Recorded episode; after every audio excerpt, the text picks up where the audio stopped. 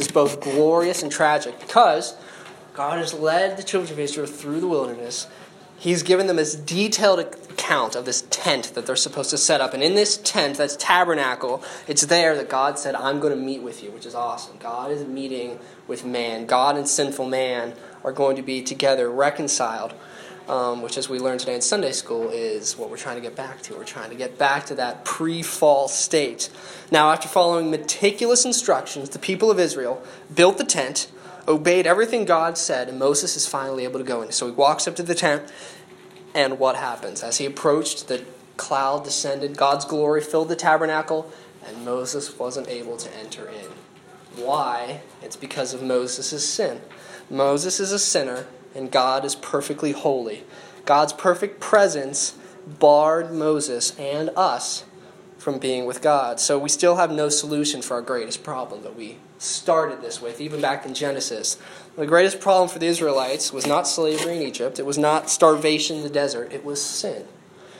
So now we come to the book of Leviticus. And the book of Leviticus describes how Yahweh was to be worshiped. God's going to give graciously a very rigorous and intense system. It's called the sacrificial system. And as we even think back about this, we can all read through the Bible as we are doing, and you've experienced it. The stories of Genesis are pretty awesome. They're pretty exciting. The flood, that's pretty fun. Uh, it's not fun, but it's, it's interesting. it wasn't actually fun at all. Have you guys heard that?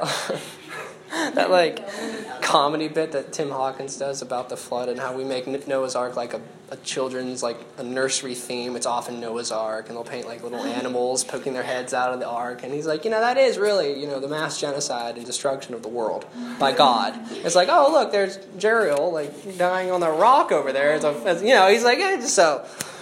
But that's that's an interesting story. Stories like the creation, the fall, the flood, Joseph, the ten plagues, the parting of the Red Sea. Those are pretty interesting. And, and, we can even relate to some of these characters, men like Adam and like Abraham and like Joseph and Moses and Rachel and Sarah.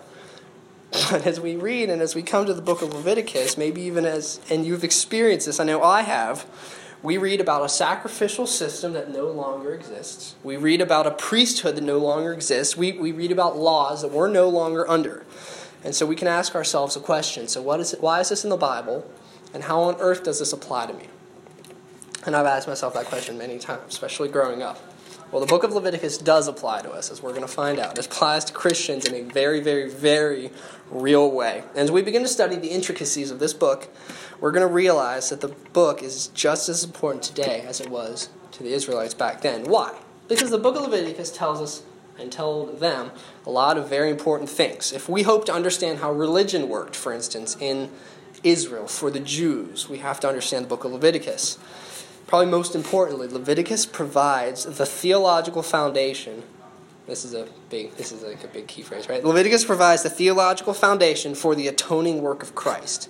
If, if you think about it, apart from Leviticus, we really have no concept of something taking the guilt, something taking the place of another thing. It's through Leviticus that we, even as harsh as it probably is, I'm going to make a comment about it in the future. We look at that lamb through the book of Leviticus and we kind of understand the picture. We get it. Apart from Leviticus, we don't understand. The very idea of substitutionary sacrifice receives its explanation in this book. Leviticus also demonstrates how important holiness is to God.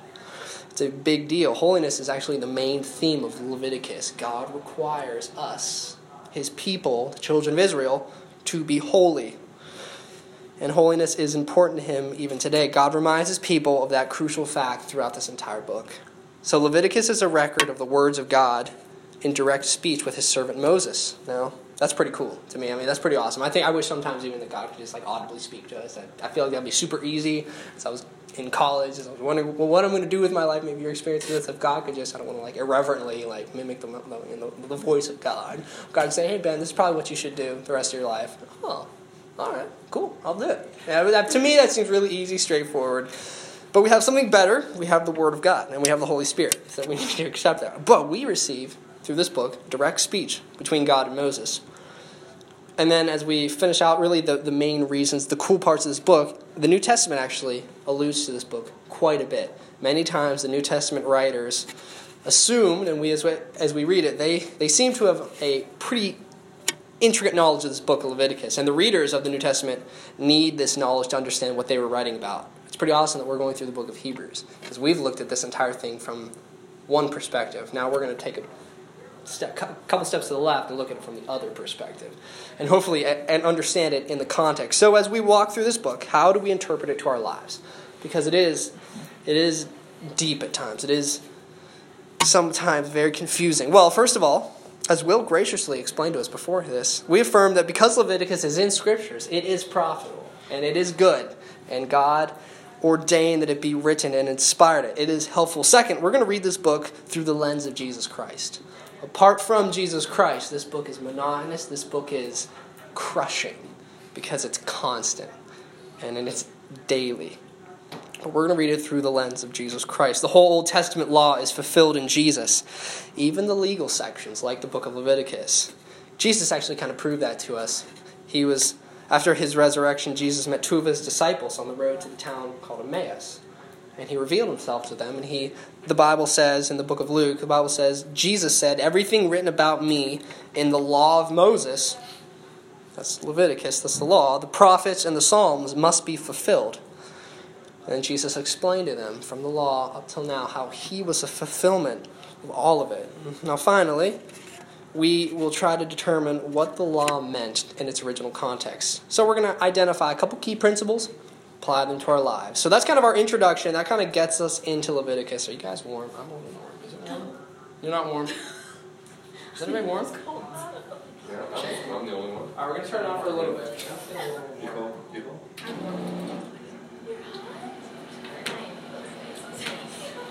like wave your arms in like 10 minutes, okay? And I'll turn it on. so that's our introduction to the book of Leviticus. I know that was pretty fast, but we'll be able to rehash these things. The book about worshiping God. Now, Jordan was almost stealing some of my my personal yeah, uh, uh, story for this uh, today in, in, Sunday school. So I was trying to kick him under the table, but he was too far away.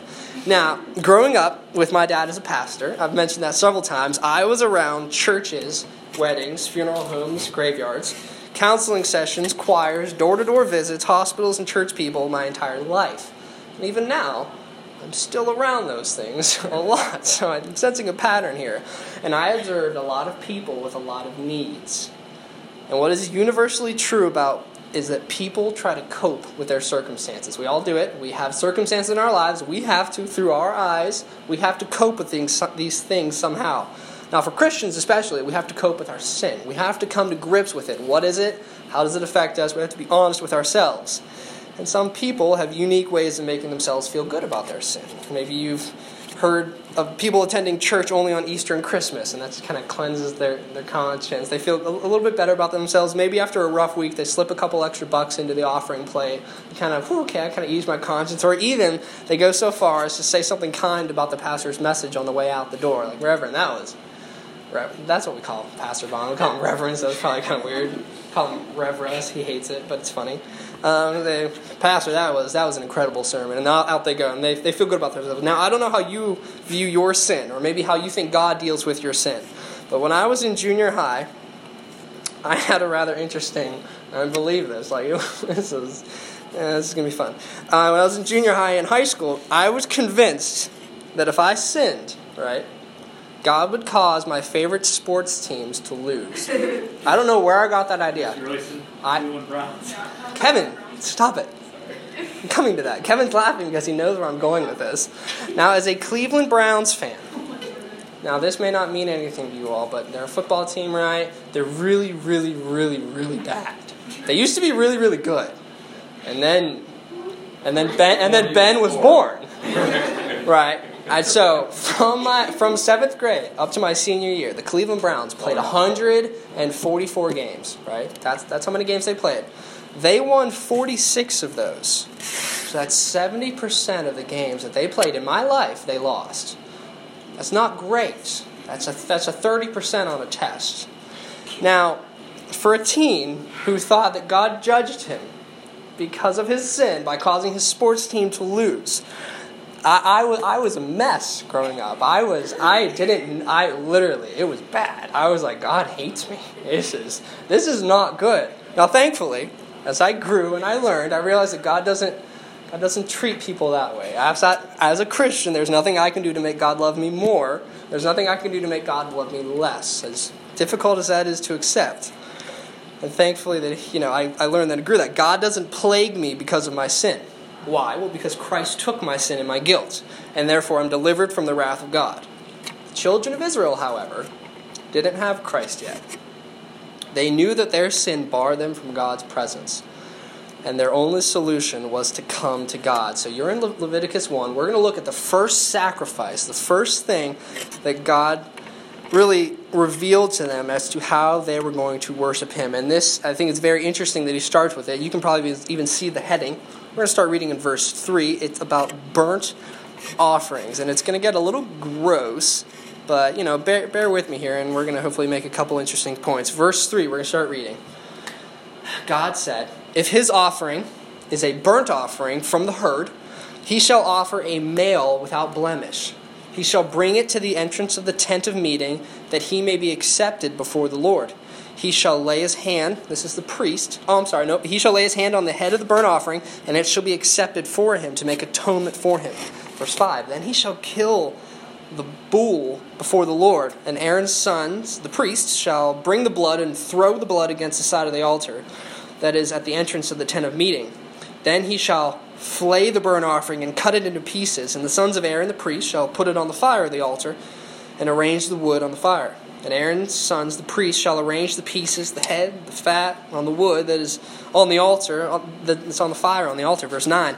But its entrails, but its guts, and its legs he shall wash with water, and the priest shall burn all of it on the altar as a burnt offering, a food offering with a pleasing aroma before the Lord. So that's what we understand to be a burnt offering.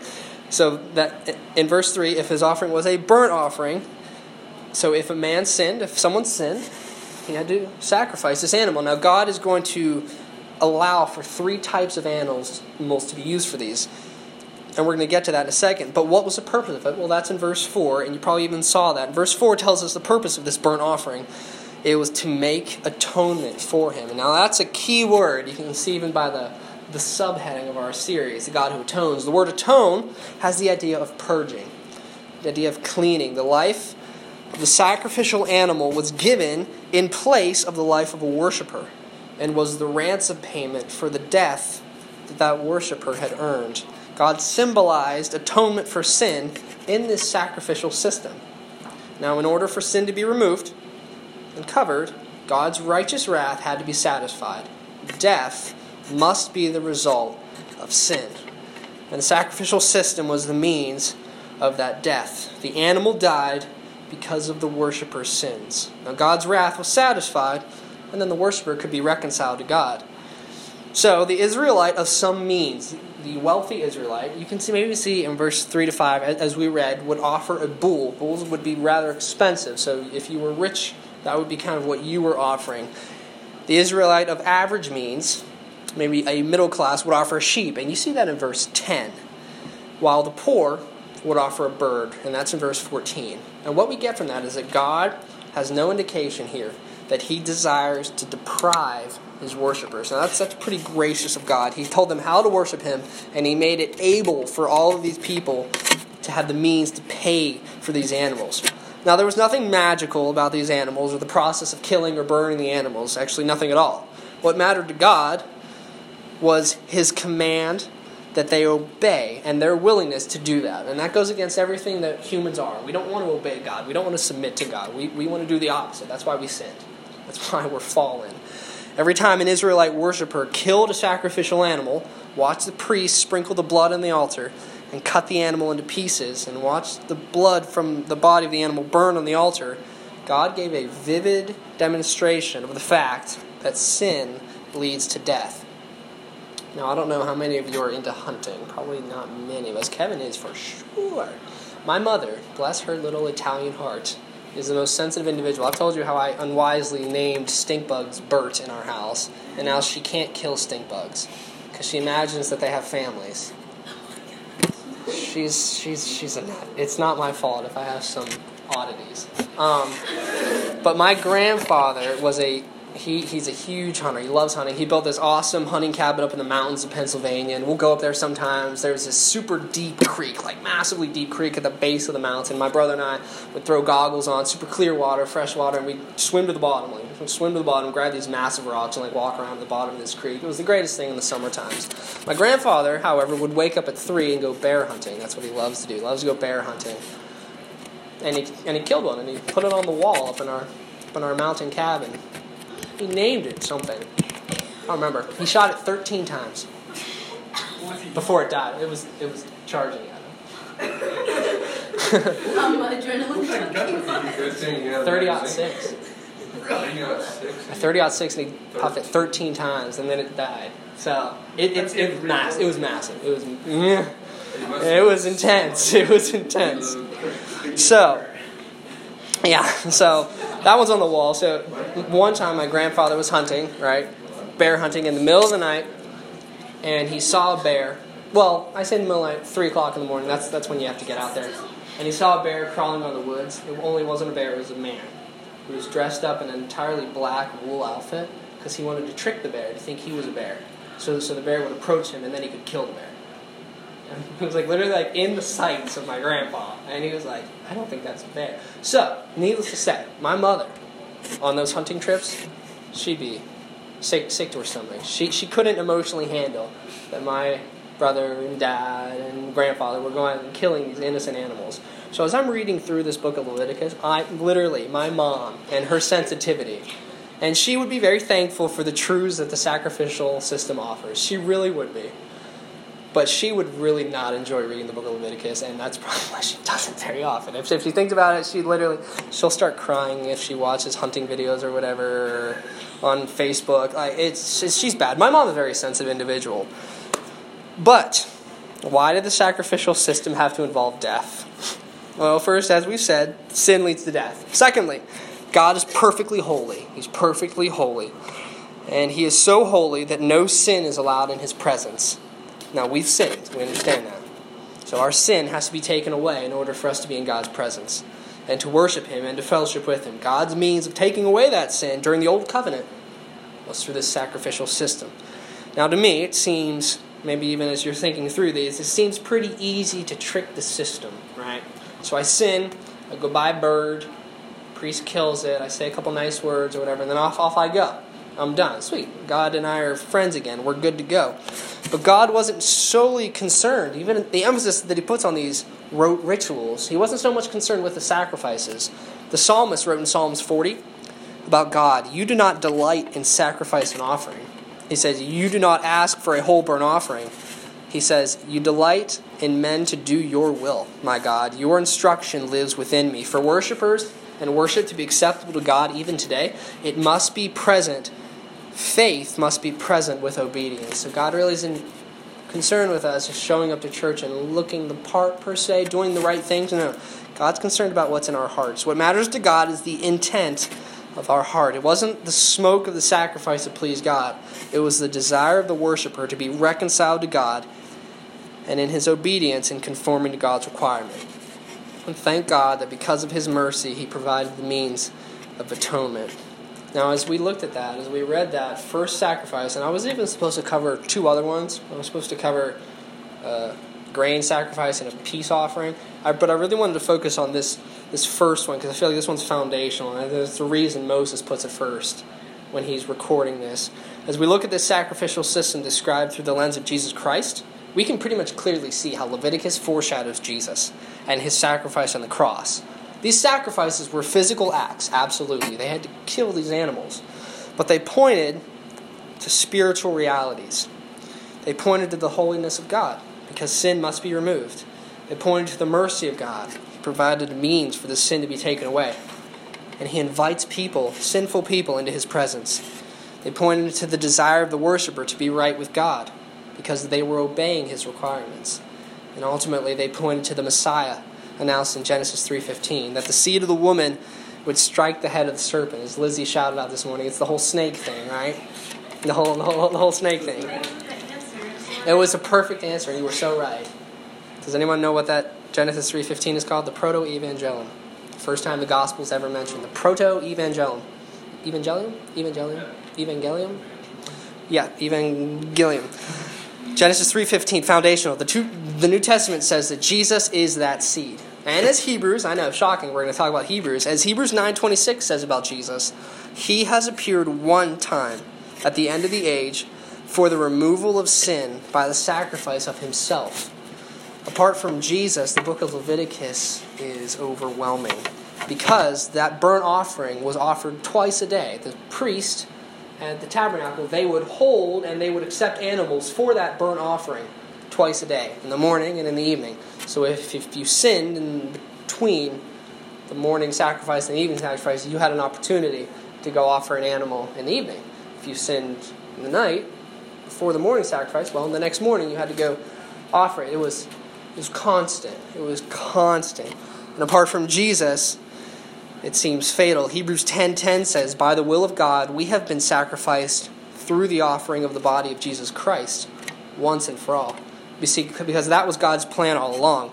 The sacrificial system of the old covenant was God's classroom, where he taught the principle of atonement by the means of sacrifice.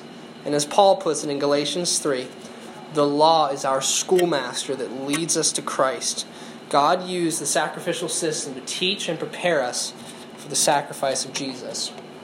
So even as we kind of wrap up, Jesus takes away our sins because he died as our sacrifice totally on the cross. Romans 4 7 through 8 says, Blessed are those, blessed, blessed are we, whose lawless deeds are forgiven and whose sins are covered. Blessed is the man or woman against whom the Lord will not count his sin.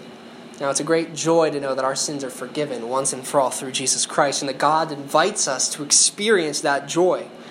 The Israelites should have been profoundly grateful, as they were, that the Almighty, Holy God of the universe was inviting them into His presence.